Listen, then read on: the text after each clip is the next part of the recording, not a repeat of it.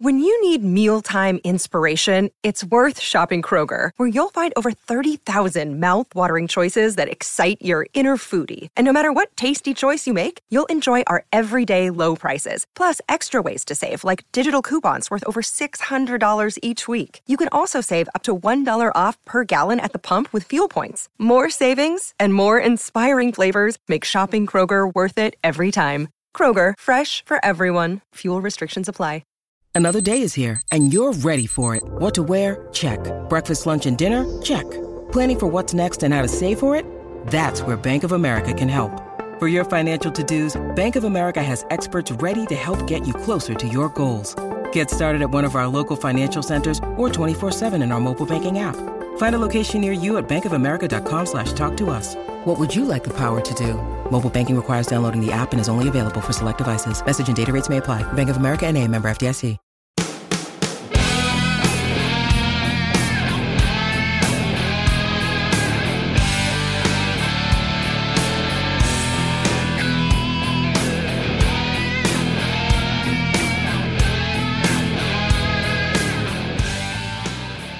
Hello, friends. Thanks for listening. We really appreciate it.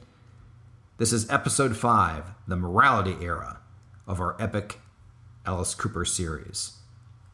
Now, for the last couple episodes, we've invited some guests on the show. For episode three, we did Chris Czynszak of Decibel Geek podcast. And also for last episode, the last episode, we did Rob of the website, the pop culture site Criticult. Both are obviously Alice Cooper fans, wanted to be on the show. And that's in addition to the shows that we already recorded with Joy of Rock Strikes 10 and, of course, Baco and I. So we did the same thing. That was the idea for this one, too. So we invited Rob Kern of the radio show Loud, Drunk, and Angry and the From Out of Nowhere podcast. And, you know, the previous two, we had structure. We said we're going to do 20 minutes, just add it onto the episode to make it about 50 minutes to an hour. Now, that didn't happen this time. As usual, plans go awry. And we so this is a two pretty much a two section podcast. So the first section which again was only supposed to be 20 minutes long is more general. With rob he talks about everything from his first you know his gateway into alice cooper his collection of eight tracks alice finding jesus and then it just kind of goes all over the place. His dissatisfaction with eric singer's talent and putting on his his catman makeup. And also he is he finds out that he is indirectly responsible for Cobras and Fire, our podcast, even existing. So you get to find our origin story. So first part is more general, but very entertaining with some great music in there. The second part is with Joy of Rock Strikes 10 and Baco and I. We, we dig deeper into the morality era. So with that said, let's get down to it. And remember, kids, nothing's free.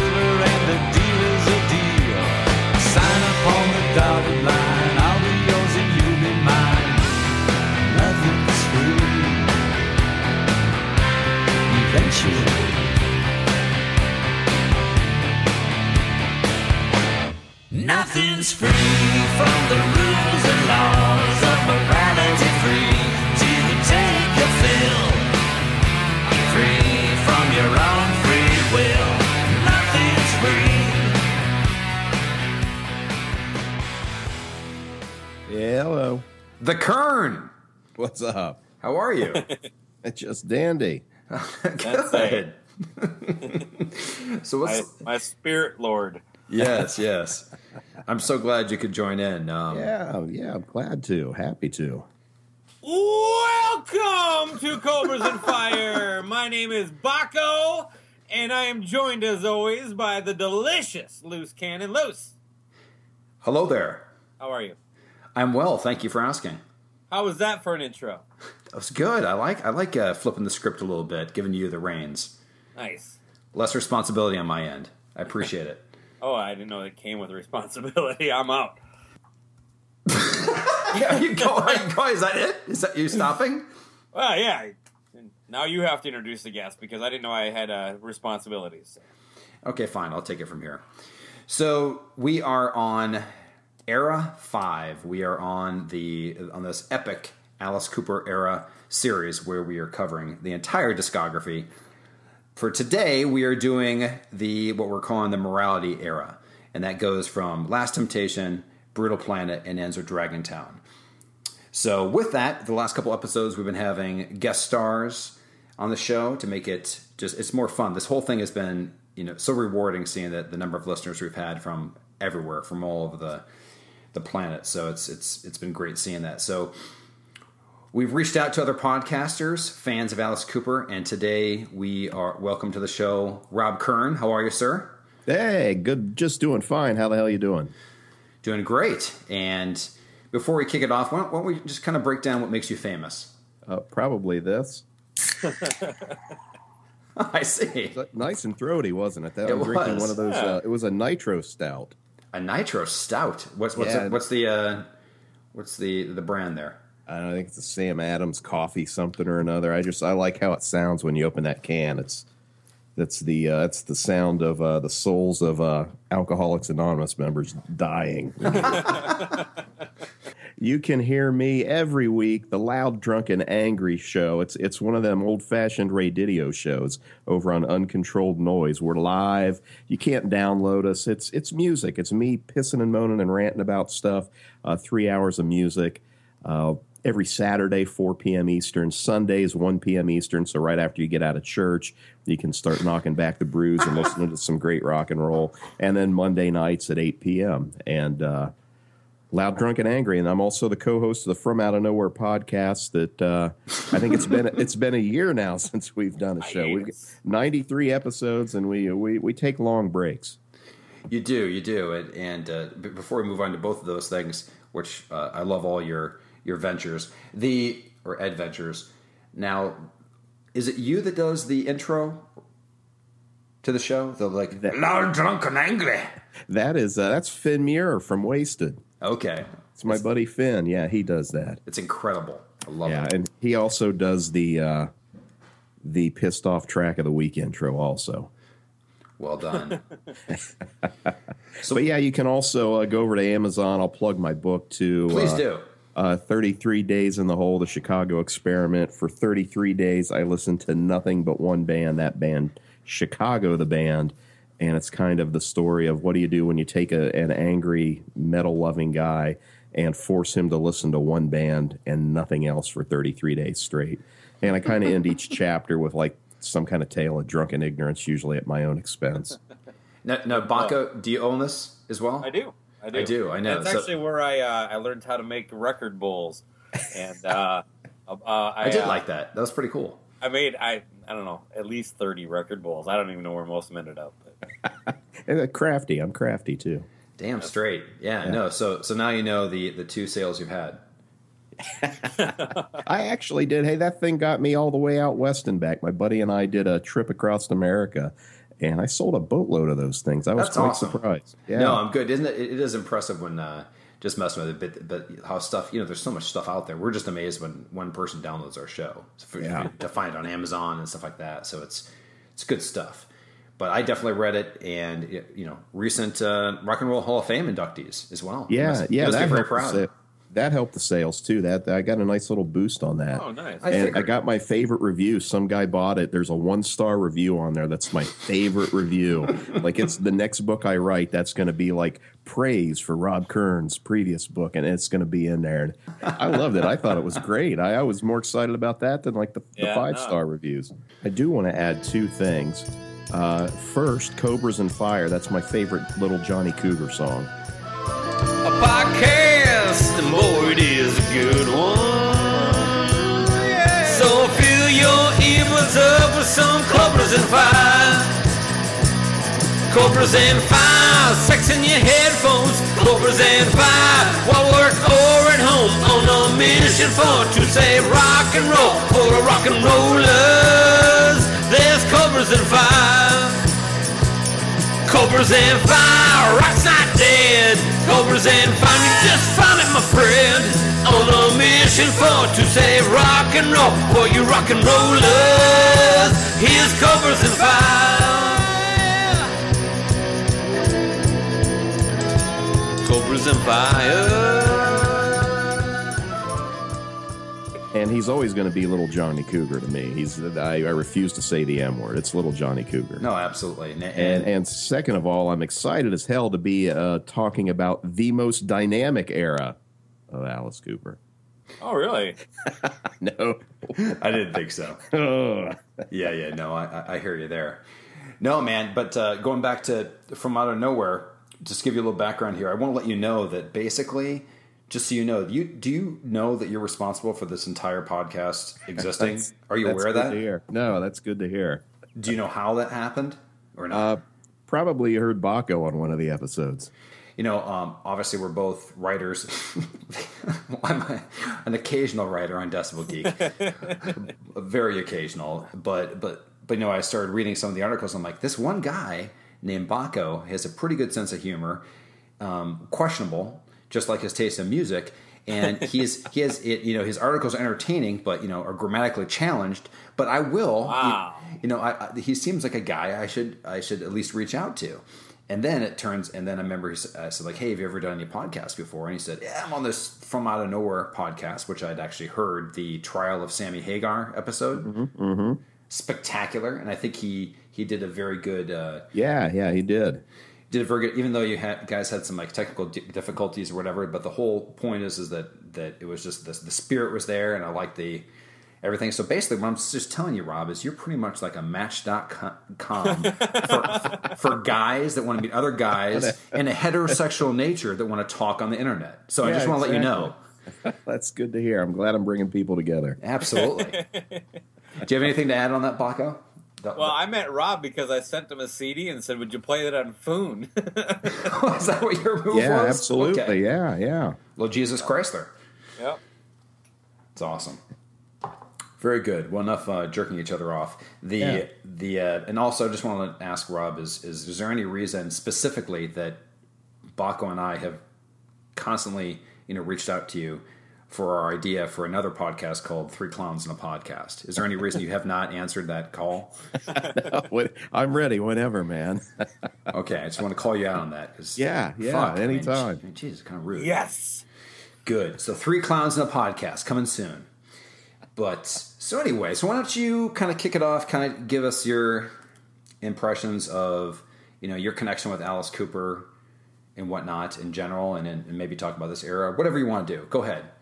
The uh, you know my first experience about to Alice Cooper was I was I was a young kid, probably about 11 years old. Uh, my buddy, his uncle, got married, and you know back then when you get married, it was you gave up your record collection. You know, women women didn't like rock and roll, and this poor bastard had to give up his record collection, and it was it was a stack of about 40 records. Was that actually a law? Yeah, Back I then won't even was, let yeah. my wife put her CDs in with mine. they have to be segregated in their own rack. You don't want to pollute it. People will come and go, "Ooh, what is that?" No, that's that's my wife's. That's not mine. That's right. exactly. But Continue. we're look, we have this stack of records and we're thumbing through them. And I remember we got to Killer. Mm-hmm. And that, that cover was just so striking and the scrawl on the front of it. And we're like, okay, put this one on now. And it was like, boom. And it was maybe about a year after that. I had joined uh, Columbia House Records for the first time and had a big stack of records. And of course, I joined the the RCA Music Club too. Of course. So I had a nice little collection going, and there was an older kid, a high school kid down the street, that was uh, pissing and moaning. Eight tracks were just starting to fade at that point. and he had this huge eight track collection. He's like, I want to get into vinyl. So I presented it to him and I said, "Hey man, I'll trade you your eight track deck and all your eight tracks for these, you know, thirty records." And he came and looked through them and and said, "Deal." And he had I don't know 50, 60 eight track tapes and brought them, and we both walked away going, "Sucker." and and it had you know it was it was just talk about just jumping in the deep end with with uh, rock and roll. It had all the early Alice Coopers, and I just remember that that whole winter just playing one eight track after another. And I ended up, I think, you know, once all the older kids in the neighborhood got wind of, hey, this this dummy likes eight track tapes, I was buying them for like a quarter a quarter a pop. This guy has no idea how, the, how, how obsolete this guy is going to be in six days. But uh, Do you I have a up- um, one of I those? Do you, have, do you have an HD DVD player too, or whatever those are called? No, I didn't. I didn't buy into that horse shit. Okay, continue Beta? on. Yeah. Beta, no, I was VHS. Okay. I didn't have the money at the time beta was hot. Well done. But uh but it was it was a great cheap way to to just learn about all this old rock and roll. So, of those first albums, like when you're going through them, I mean, obviously, when you got them there, you had probably I don't know, eight, seven albums of Alice Cooper. Like, was there any specific songs that, that grabbed you, or or a specific album that, that hooked you right away? That you're like, Well, I mean, to this day the Killer record is I still play it.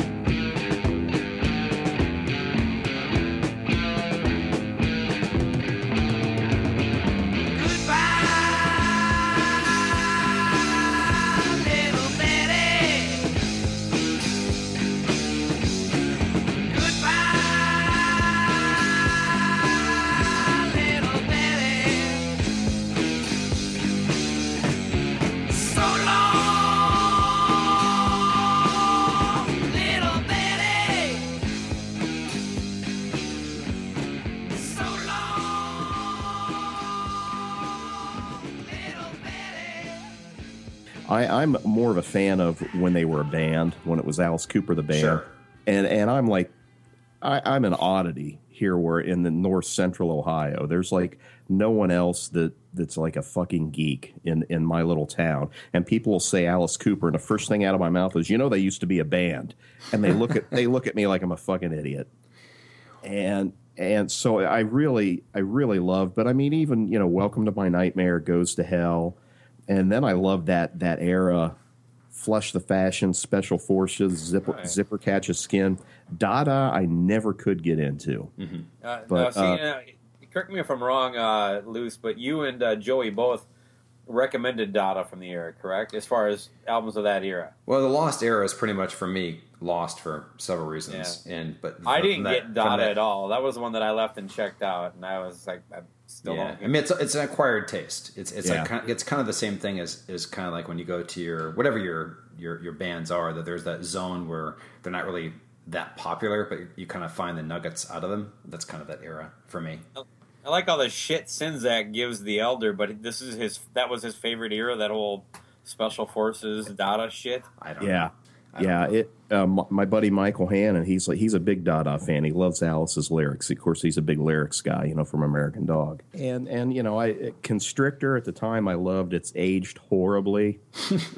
uh, raise, The raise your- drums. I didn't even know the drums were all a drum machine until later. Yeah. It's an MCA issue, if you ask me. But Yeah. What was it? That was that record label, right? MCA. yeah, Yeah. it was. Yeah. And uh, Raise Your Fist and Yell. Side two is brilliant. Love Is that side open two. with Prince of Darkness? yeah, yeah. We didn't talk about that song, I don't think. Maybe we did, but I love that tune too. That's that's a dead run. That that side two is amazing. And then then Alice totally lost me with Trash and Hey Stupid. I hated those records. I I do. don't Have, mind Hey Stupid, but I do not like trash. So okay, The Last Temptation yep, came with a comic book. sure did. Tell you what, if that thing came out ten years earlier, I would have went ape shit. Yep. but it was it was about 17 8 yeah 17 i was you know it was comic books and rock and roll Sure. and at, at 17 i discovered alcohol and women Yes.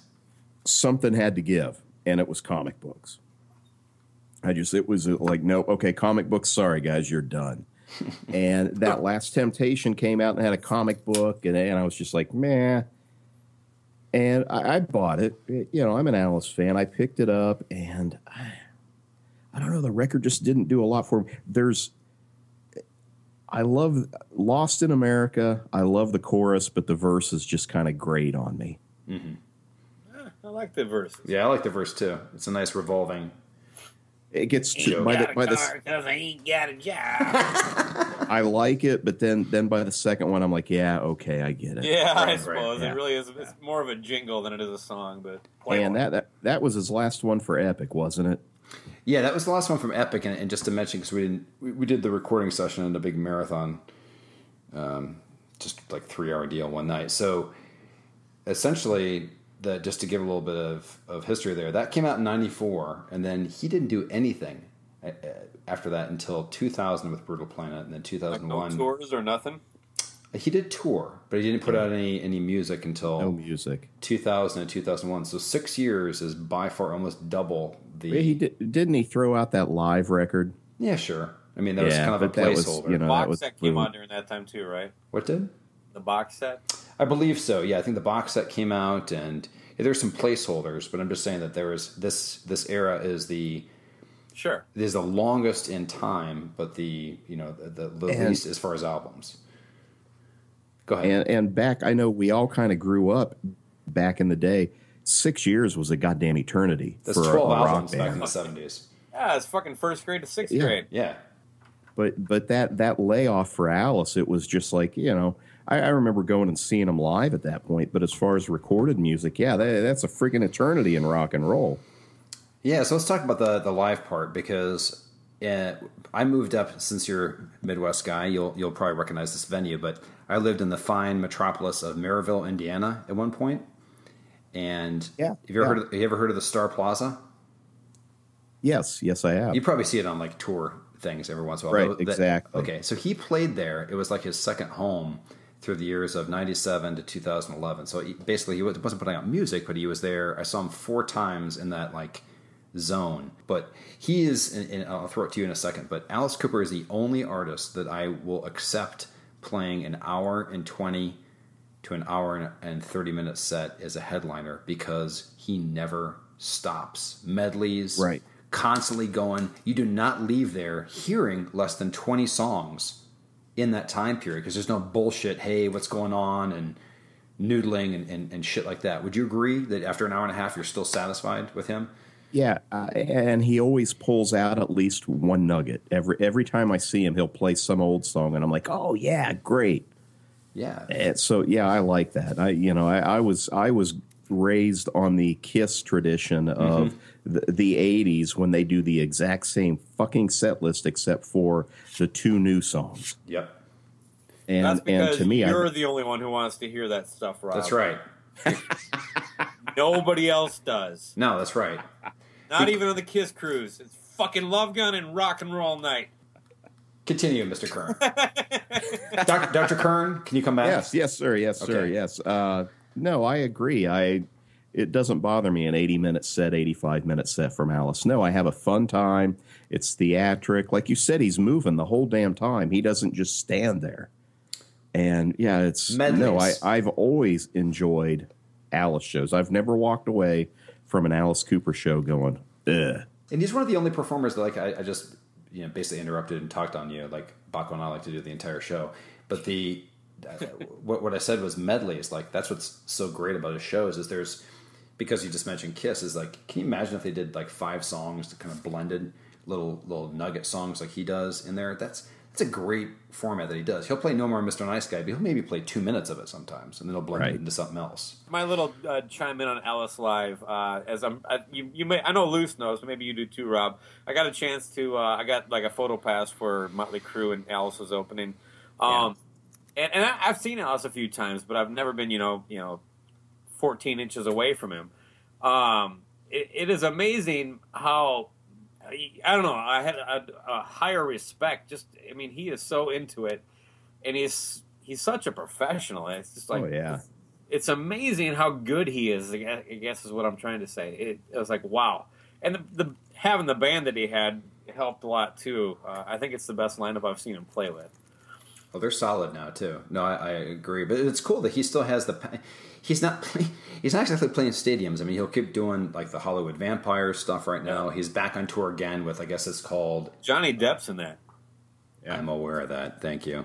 That was a good marketing move they did because nobody would have given two shits about an Alice Cooper cover album uh, without it being called Hollywood Vampires and you know uh, Captain Jack Sparrow playing whatever. What, what does he play? Bongos? What the fuck does he play? Does he play guitar? I don't even know. He doesn't know how to tie his shoes, by the way. Oh, is that correct? That's What I heard. I, I don't know. I have no fucking idea. You heard it first. Johnny Depp cannot tie his shoes. he looks like he's too important to tie his shoes. I That's don't true. know. He has assistants for that. But yeah, I mean, he's const- he constantly tours. Like I like I was saying, like that's just just good to see because he doesn't. Like I said, the Star Plaza is maybe three thousand, and he does. He did the. He's played everywhere, and he continues to do so. His tour right now is not exactly playing the tip top places, but he just likes to do it. He, I'll interject a story here. My my buddy Ron Leininger that owns Route 33 Rhythm and Brews, which I to me is the greatest ro- rock and roll roadhouse on the planet. Mm-hmm. Huge Alice Cooper fan, and he's got like Cooper's Corner with all this signed stuff, and Dennis Dunaway's played there before, and so all this stuff signed. And you know, of course, Michael Hannon from American Dog. We're but we're good buddies with Ron, and Michael knows Katherine Turman who produces uh, Nights with Alice Cooper. She used to be an editor, editor for Rip Magazine, Ah, okay. and Michael reached out to her and said, "Hey, our you know our buddy Ron is a huge Cooper fan. Is there anything he's playing Lima, Ohio, which is just up the road from him? Is there anything you can do?" And she set him up with a meet and greet with Alice, and like when the show ended, they treated him like a total VIP. Like all the roadies and everything knew who he was and he was he was doing that like where he does the paid meet and greet where you can buy the VIP and he was meeting all those people. They held him till last. And Alice actually like, "Hey Ron, how are you doing?" Like they coached him ahead of time. And and he ended up talking about Ron's venue on his radio show and giving him a shout and you know dropping Ron's name, but Ron took a giant stack of Alice Cooper merchandise thinking you know, he had all this old vintage stuff, and he's like, if he signs three things, I'm going to be happy. And mm-hmm. he said Alice sat there and signed every goddamn piece he had. And Ron even had like like promo photos that they never used that Dennis Dunaway gave him. And Alice is like, "Holy shit! I didn't think anybody had this." That's and awesome. he said it got he said it got to the point, and he said Alice had just played a whole show, and you know he's no spring chicken, and he had to do a show the next night. And he said, never once did anybody come up and say, okay, Alice, hey, we got to get rolling. He said, I actually felt bad because Alice just, after he signed everything, he just kept hanging out and talking with me. He was in no hurry at all. And uh, I think that speaks volumes about when, when even the road crew is cool. that speaks volumes about how he is as a person.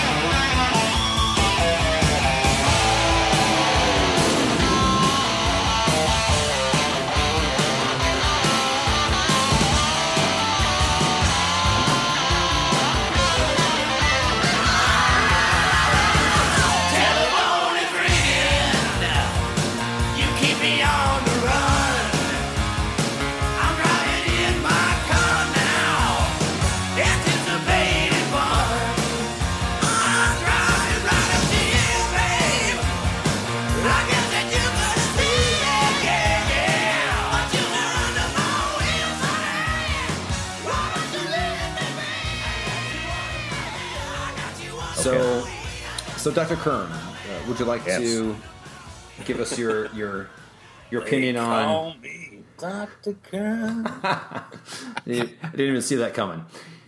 But so yeah, you want to break down? I mean, you give us opinion on Last Temptation didn't really do do it for you. You know, comic books. You were into porn at the time instead, and, and things like that. And, and you're kind of moving on and drinking and, and other addictions At and- the time.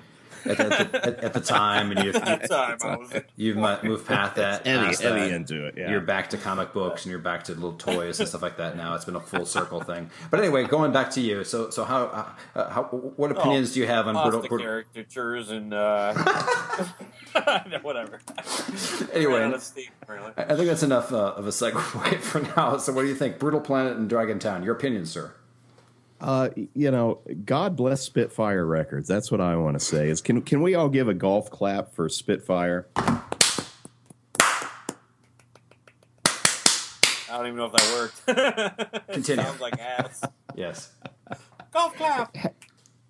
How, how broke was that fucker now? I mean, they dumped a ton of money in, into bands that that we all loved. Who else and were on there? I remember there's a bunch at the time. It was like, Yeah. pre- break it down.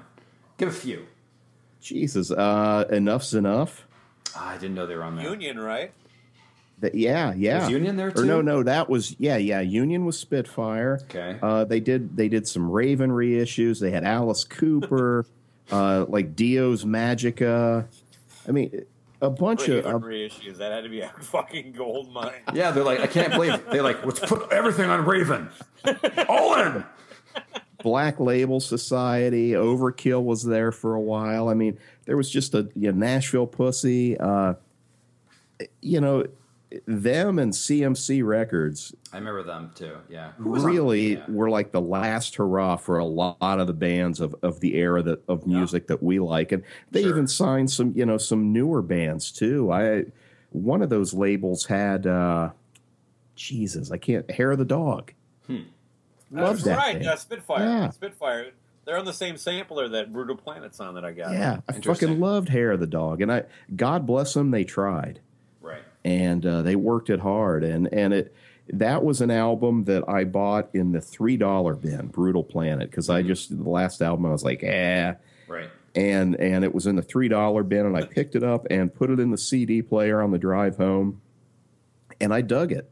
I mean, it was kind of that uh, Marilyn Manson kind of vibe, and, and we do need to mention this era is kind of when Alice, you know, found Jeebus. He was he was looking for his remote in the couch, and bam, there was Jesus down in there, and and uh, I- you know that never turned me off. And a lot of ba- when people start getting all Jesusy, man, I run the other way normally. Sure. Being a, for, a a former Catholic boy kicked out of the uh, the altar boy corps at ten years old.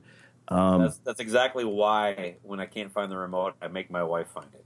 I do Just in case, just in case you find them. I don't want to accidentally find Jesus. in the shower, it happens a lot too. Like you have soap in your eyes and you're reaching for a washcloth. This guy's everywhere. Jesus, Oh you know, then you're done. You're hit. You're never safe. He's everywhere. That's what they say. Exactly. And uh, but Brutal Planet, I, I dug that record. Yeah, It was kind of Marilyn Manson-y Sure. and you know, kind of heavy. Okay. I I dug it, and, and uh, we talked about this before the show started. That that song "Pessi-Mystic," I, I just dig it. I don't know why.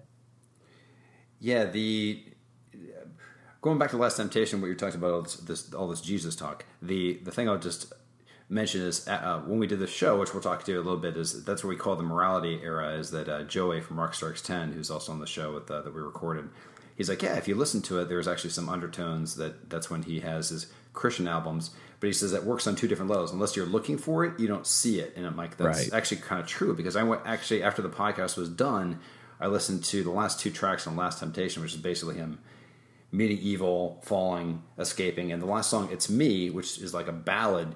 If you listen to it at first, you're like, oh, like until I heard that, I was like, oh, okay, so this is just some chick that keeps sinning and. It's like it's me, it's me. Come on back. You, you've sinned. You've done everything. I'm like, this dude's just getting abused. This this bitch is crazy. She's a horrible human. She keeps these. And this guy keeps taking her back. And it's like, oh, I get it. It's me can also be Jesus. And then cleansed by fire is him basically getting away from the devil and leaving. But my point being is that unless you're looking for it, it just seems like a, a ballad about a chick that's basically destroying you and you keep taking her back. Right. You know, So the, it's- the weird um, uh, thing you can take away from that is like, you know, growing up, um uh, we all were led to believe, at least, well, I'm assuming that we could accident, accident, easy, we could accidentally start worshiping Satan just by listening to music. Yes. That, Yes, that, yeah. that, that all the, all the satanic messages were tricks that we were being tricked into. But what you just described was a Jesus trick. Like Yeah, it was. It was a trick. into worshiping Jesus. yeah, It's unbelievable. Like I listen to it, I'm like, I'm like, that's sneaky. It's me. He's talking about. Satan's way more blunt.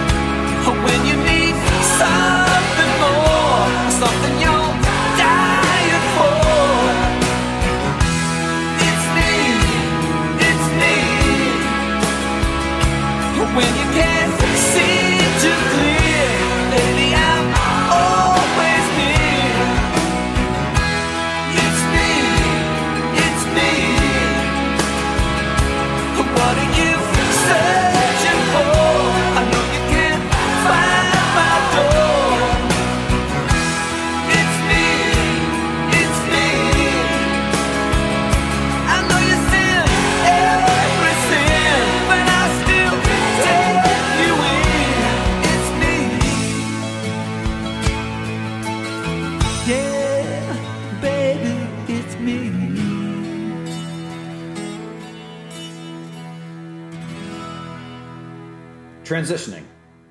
Back to you, Mr. Kern. Uh, no, Brutal Planet. I really dug. I, I I was like that was one of the best three dollars I ever spent. Now it's not an album I've played in in years, but I would say you know that 2000 2001 it was definitely I'd put it in when I'm driving around and and play it. Both of the ideas of them, the concepts, were better than the reality. Like the fact that, that I liked Brutal Planet, but then you know, with Dragontown, one thing we didn't talk about the podcast I'll add on there is Dragontown's like they focused on like these. This is supposed to be the worst town in Brutal Planet on Brutal Planet, and that there's that um, several songs were one. You know, they were talking about Elvis. They were talking about uh, basically his his like dead drunk friends or what you want to call them. They had John Lennon that was the supposed to be much too late, and I don't even know if you remember these songs. And then the other one was Dragontown, supposed to be Jim Morrison, like the way he sings on oh, different okay. ones. There's I- different ones on there, but again, for me, it was like about 50-50 on on those two. The Elvis tune was one I really dug. You like that one? Yeah, Cool. yeah. Disgraceland. Yes, yes.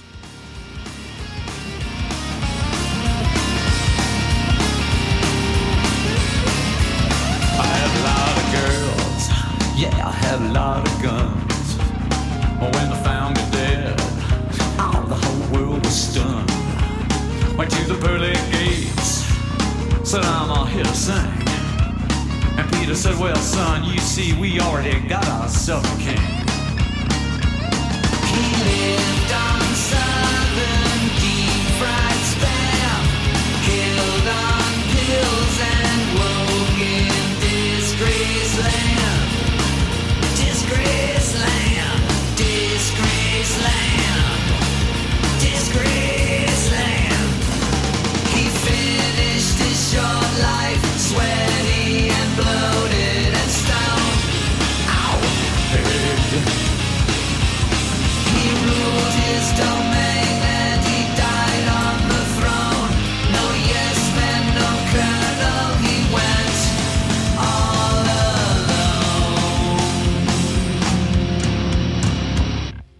that looks like me down there on the floor.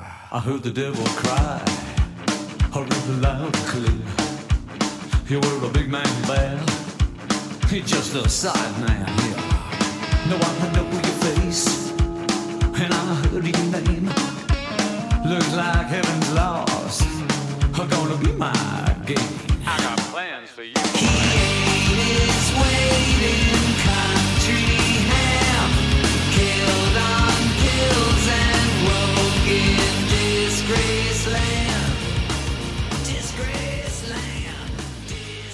You loving the impersonation that Alice Cooper does of Elvis. What, what other songs do you like in this era?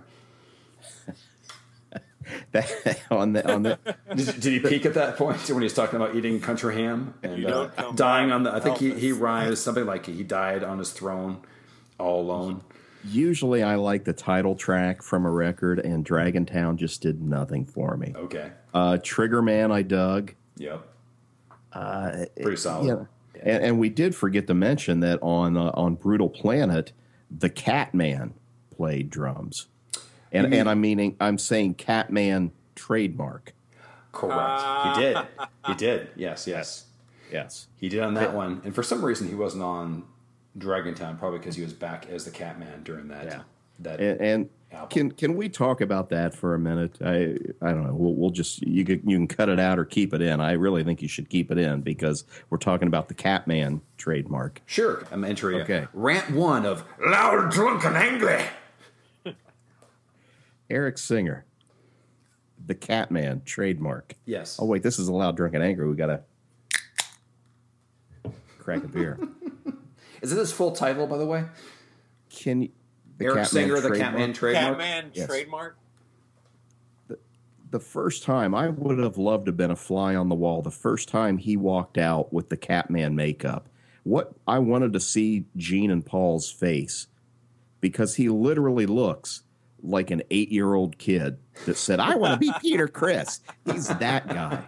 Like I remember being a kid, and there were four of us that wanted to paint up like Kiss, and one guy blurted out right away, "I want to be Peter Criss," and we just all looked at him like, "Jesus, really?" Not even Have Peter Criss it. wants. Not even Peter Criss wants to be Peter Criss. Yeah, there's the line. Yeah. And he just there's times that it looks okay and there's it's like he has no quality control on the makeup.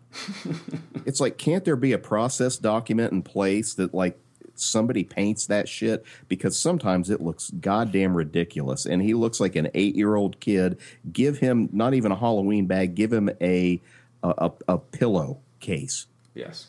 to get candy. It's ridiculous. How about we do just a quick because the intro music going into the show is going to be little things. It's basically just Al- Alice Cooper getting pissed off about teeny things that make him lose his mind. Um, I figured kind of like a rant comment might might ramp into it or something like that. What do you got up your sleeve? Something Something to bitch about. like I'm just trying to think how I can transition into it, edit wise. How about just all right? That's enough. Yeah, crack it open. and Just say all right. Enough of that. Here's here's Alice Cooper. Well, you just talked over my beer crack. That's pissing me ah, off God right there. That was the last God beer I had it, to loose drink. cannon!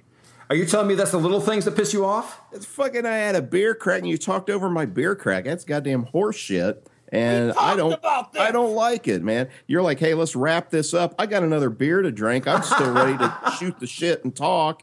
And you guys are ready just to fucking bail on me. That's horse shit. Whoa, whoa, whoa! I, I, And with that said, here's Alice Cooper. Just the little things.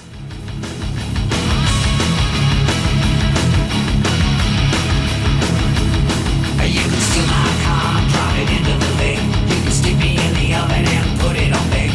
You can throw a big brick through my window pane. But if I never hear you ask me how I got my name, it's the little things. It's just the little things. Oh, it's the little things. It's just the little things. Yeah, it's the little things that drives me wild.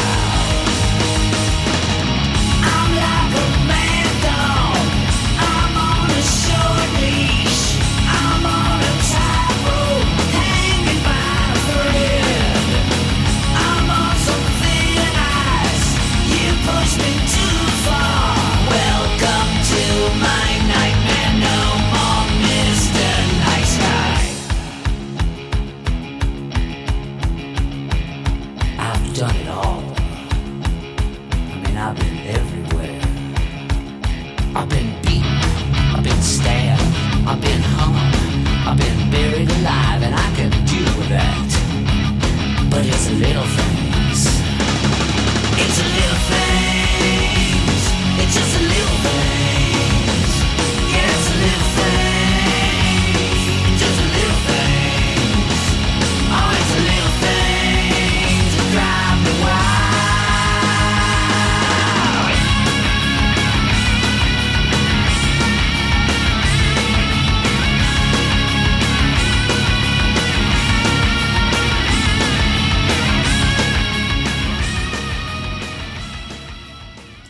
Joey, why don't you break us into the next era? Uh, the morality trilogy, starting with Last Temptation, going into Brutal Planet and Dragontown. Now, some might say that's a weird, like, hey, Last Temptation doesn't work with Brutal Planet and Dragontown. It doesn't on a production scale or even a performance scale, but the lyrical content and the approach that Alice took, uh, and this is gonna, this could turn some people off to even listening to him if they haven't yet. And let's just say I'm not a fan of this approach uh, on the surface, but this is Alice's Christian albums. How about Yeah. that for some shock radio? Yeah, I've heard that. I just, for me, I, I think it's mostly just uh, him taking stuff from more real life. Yeah. It's, it's showing showing basically that real life is even more scarier than than Yeah. uh, But he he did speak on this, and it, it works if you're looking for it. But if you're not looking for it, it's fine. It I- works on both levels. I think on Last Temptation. Last Temptation, it definitely works more it- than the others too. Yeah, and the others are more like CNN, um, Right. going into like the survivalist culture and stuff like that. Uh, Last Temptation is is a very well done attempt at a nightmare sequel of sorts, or a Goes to Hell sequel. Right. It's definitely from that approach, and it's it's weird because the production it can be stripped down at times, but I think it's the closest he ever came to replicating Welcome to My Nightmare without putting the title on the album. It's it's a cool concept. It had a whole journey with the Neil Gaiman graphic novels and My everything. God, wasn't that amazing? I mean, I don't. Yeah. The, the the the packaging of that was was crazy. The fact that you got the whole comic book, and you know, that's the kind of level of stuff you would. And it's not like Alice was kicking ass on the top of the world, but you know, why couldn't No. like you know a Kiss or something like that, or it was that kind of packaging that just was incredible for him to even get the the, the sign off to get it. you know, no? Yeah, and super strong songs on the album throughout. There there are a lot. There are a handful of song doctors on it. Shaw Blades does a few things on Yep, it, Yep. Uh, but very well done. And once again, some great ballads, some cool rockers. It's it's up there in Alice albums, in my opinion, especially anything post original band. Yeah, and then the other two, I'm you know, please please chime in if you'd like. I feel like I'm kind of just freaking hijacking it. Uh, but you Well, know, I'll just of I'll talk about Last Temptation a little bit more. if you Sure, yeah, please, So you kind of do this. Yes, but this makes a little sense. We'll we'll hit all three because there's only three. We'll kind of make our comments on them and then kind of pick our favorite at the end. When this first came out, I was this I was locked into this album. I thought it was awesome. Kind of the same thing, like Welcome My Nightmare. Uh, I'm following the theme. It, it flows, and you know, one of them that I definitely is a great song, and I love hearing it live. The one that obviously does not fit as much as Lost in America, but Yeah. it's but into the theme. But you know, great song. It's the perfect Alice kind of you know, funny lyrics too, while being. Uh, uh, it's just it's just a solid track, but the the stand up fight, from fight for your right to party approach. It, it, Kind like of. the alliteration is very. Fight I love I love that track.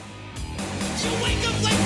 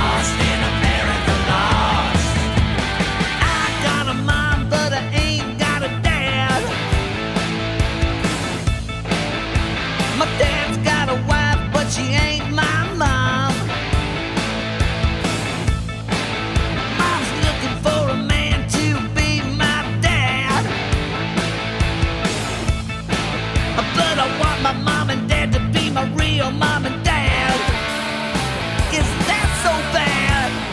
Oh, I think I've been had.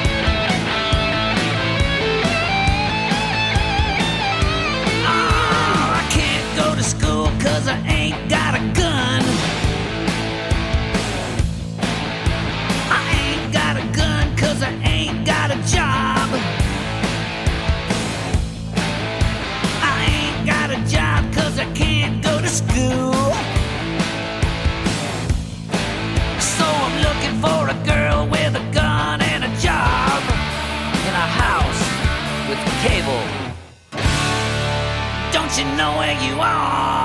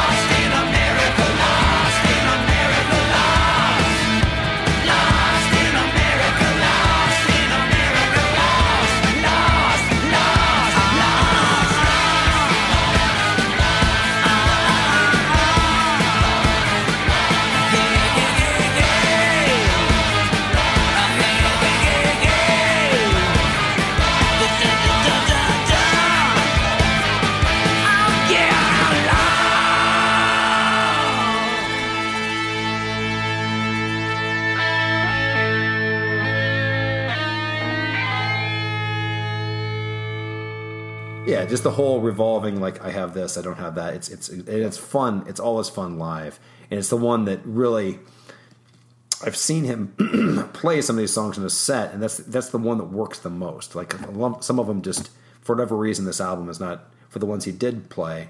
Like I think I've seen him play "Cleansed by Fire," and it goes over like a you know an egg fart in church. Um, yeah, Lo- but- loved hearing it live, but yeah, it doesn't. It got Better at. Easter. Yeah, exactly. But you know, then you've got. Uh, but my, I'll just say my favorite right now is my favorite actually of this era is on this, and that's "Bad Place Alone." Good song. Yeah, So it's it's it's very catchy. uh, the the the the um, Chris Cornell co-writes. I like "Stolen Prayer." I definitely don't like "Unholy War" for whatever reason. I don't think it works as well. Well,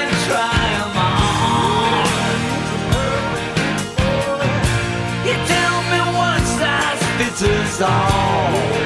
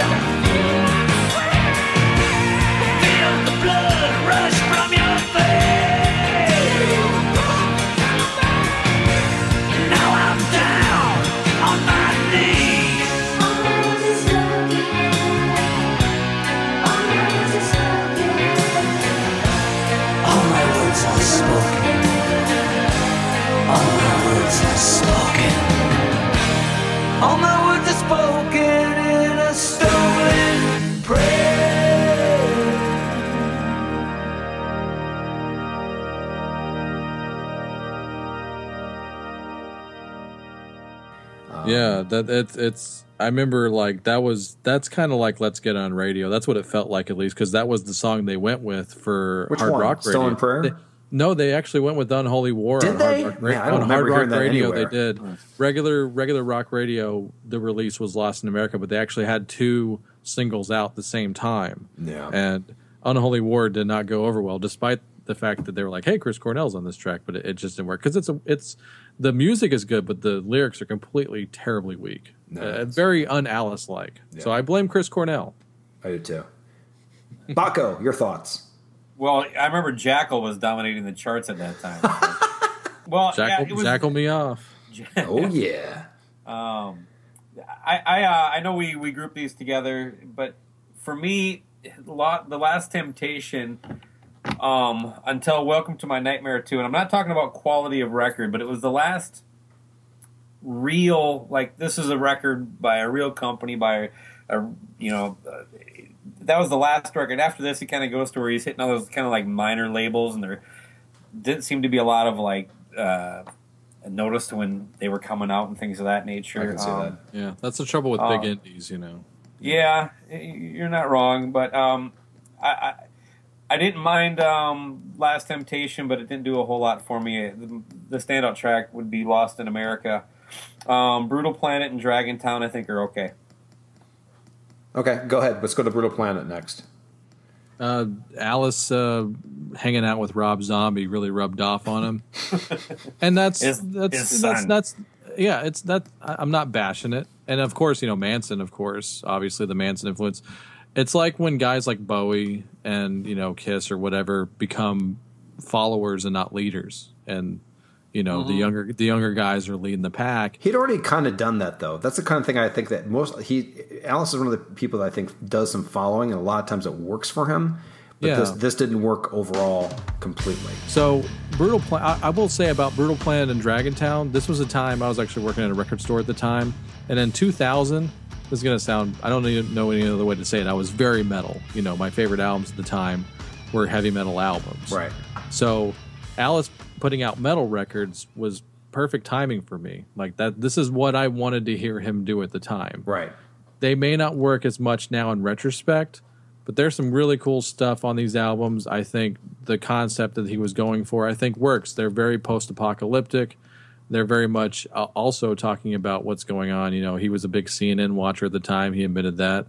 So it's but it's very much a downer. That's that's the only thing that, in retrospect, it doesn't work as an Alice album. Is that they're so heavy that the humor is very much lost with the exception of one to two tracks each album Correct. but but the heaviness and the heavy-handedness of it outweighs the overall Alice party that we're used to where you can have dead babies but you can also have you know that fun you know wink and a nudge kind of thing Oh yeah, I mean, when I when I listened to this for the first time, it was the same thing with me. Is like I was like, I like this. He's he's amping it up. You know, kind of sound like stuff at the time. Brutal Planet Live has never worked because you have to have that.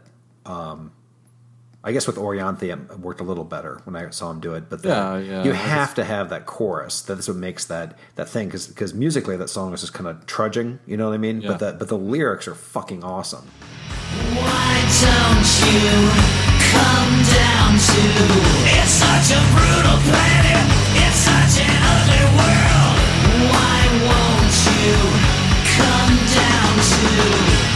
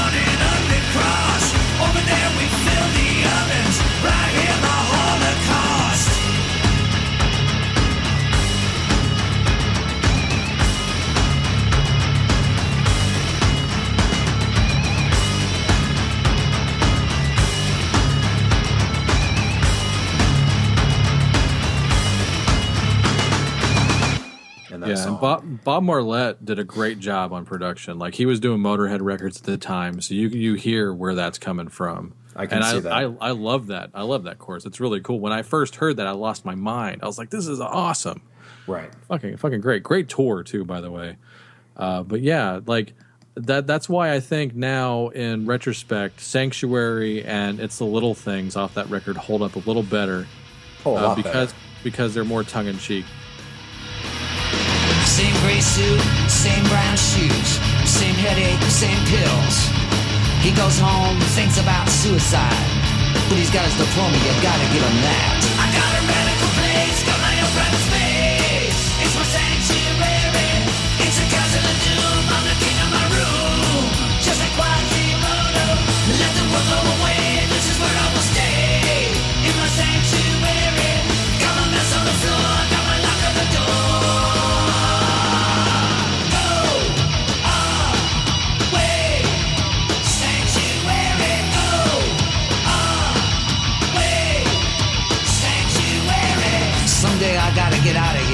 Gotta put on a shirt, put on a tie, get a job, buy a car, get some insurance.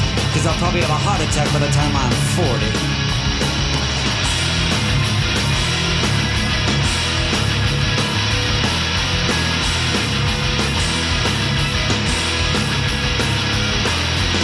I guess I'll find the perfect wife, and I'll have 2.3 perfect kids.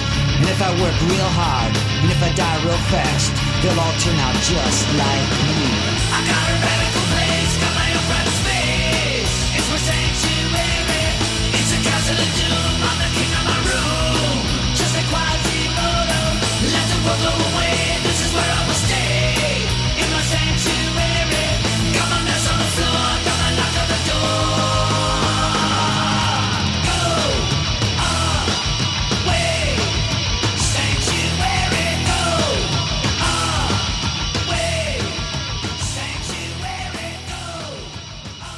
and just like on uh, dragontown much too late great lyrics Yep, that Dis- one's dis- good. and as silly as it is disgraceland is is very much appreciated uh, during that album because man that uh, dragontown is heavier than brutal planet on a lot of levels uh, but it's weirder it doesn't have the cohesiveness and, and weaker. I mean, for me, uh, th- th- a lot of these things, like it sounds like you're saying, don't stand up as much for me. I like uh, Wickedly Young Mang, Sanctuary, Blow Me a Kiss is okay. Eat Some More is disgusting. Pick up the bones. Oh, God, Pick up the yeah. bones is disgusting. yeah. it's I mean, I mean, literally the stuff about What did you is think of the Saw movies? disgusting? I, I did like on the on Trigger Man on Dragontown. I love that he shouted out to Frank Zappa when he says, "I'm the brain police." That oh, I didn't get that. That did didn't not know I go unnoticed That's by this cool. uh, super fanboy over here.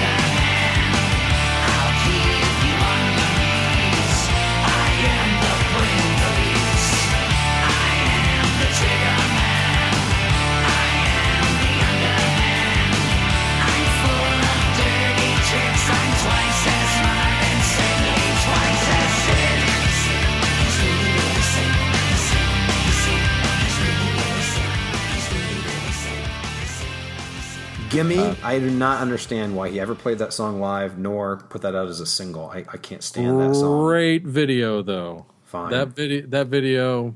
The, at the time, I thought that was the funniest thing. If you haven't seen the video, go watch the video. But that whole uh, woman trilogy was kind of interesting. I like them a little bit. They're a little odd Yeah. now, but it's And the I fact was- that it was woman. You know, when bleed, take it like a woman, and uh, what's the other one called? Like uh, woman, get me my slippers. Or what's the what's The one, is, on, uh, the one on Dragontown? yeah? Every woman has a name. Every woman has a name. Yes. Yes. You thought you had your Mr. Right, but he was really Mr. Hyde. You gave him your most precious gift. You were his bleeding bride. He tied you up, pulled your hair, and slapped your innocent face.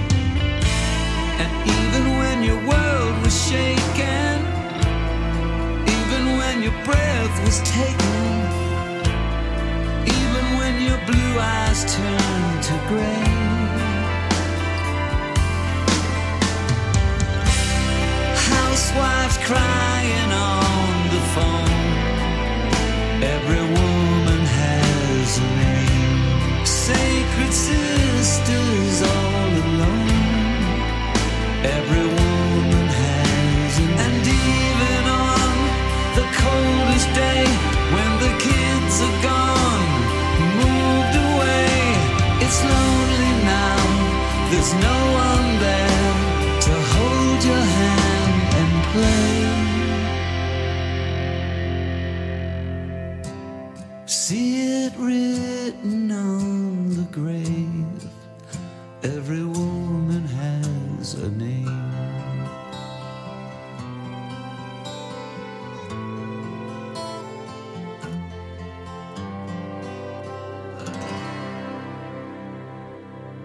I was just defending the ballads earlier. These are my least favorite ballads of Yeah, any I can see Alice record. Sure. And also, "Can't Sleep, Clowns Will Eat Me" should have been on at least one of those albums. That's a fun song.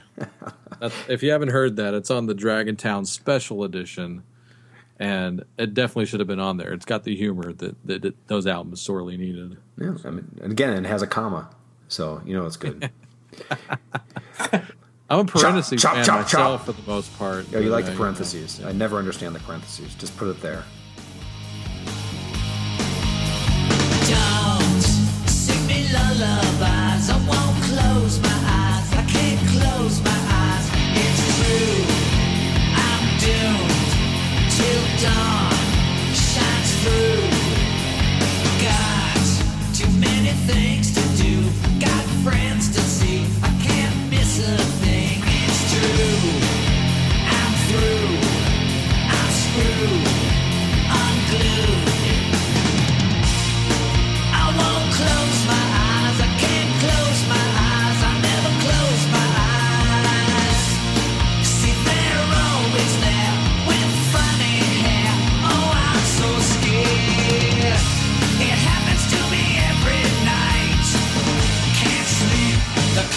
with me.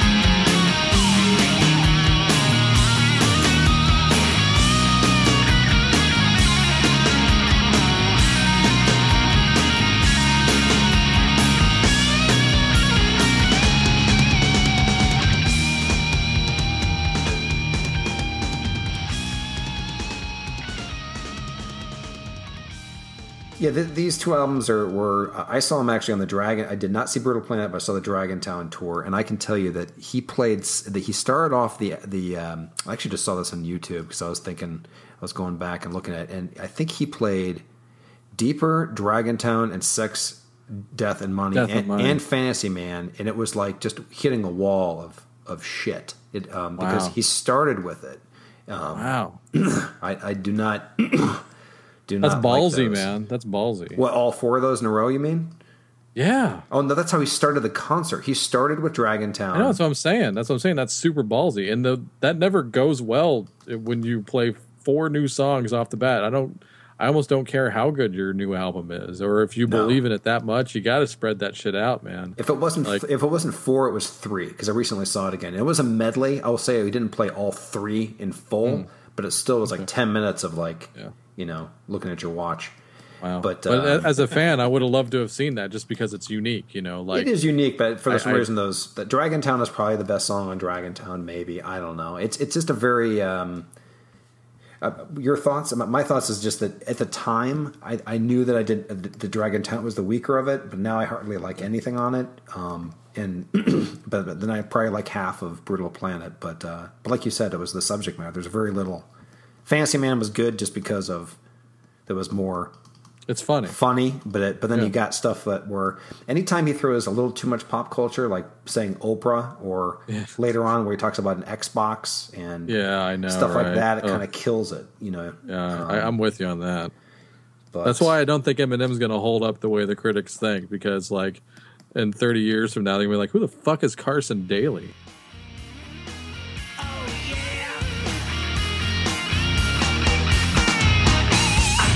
Read books. I don't French